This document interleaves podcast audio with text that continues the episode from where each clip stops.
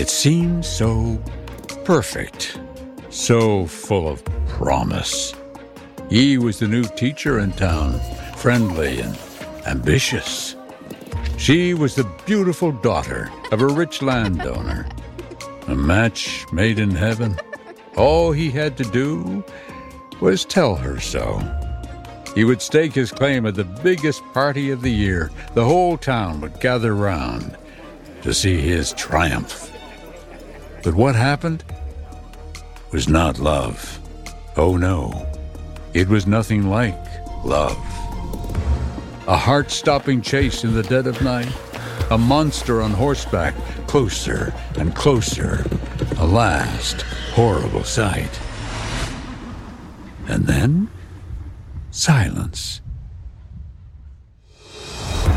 What happened in that dark and lonely place is a question that's haunted the town for 200 years.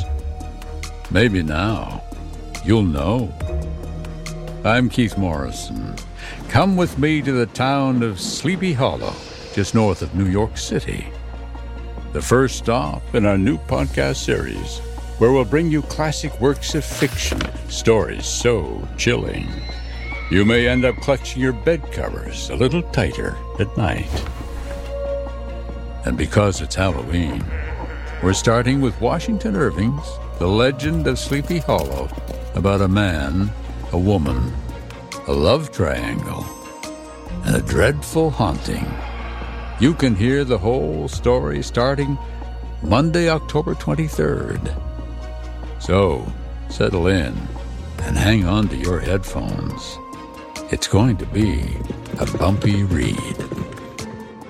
This is Morrison Mysteries, an all new podcast from Dateline. Follow now, wherever you get your podcasts.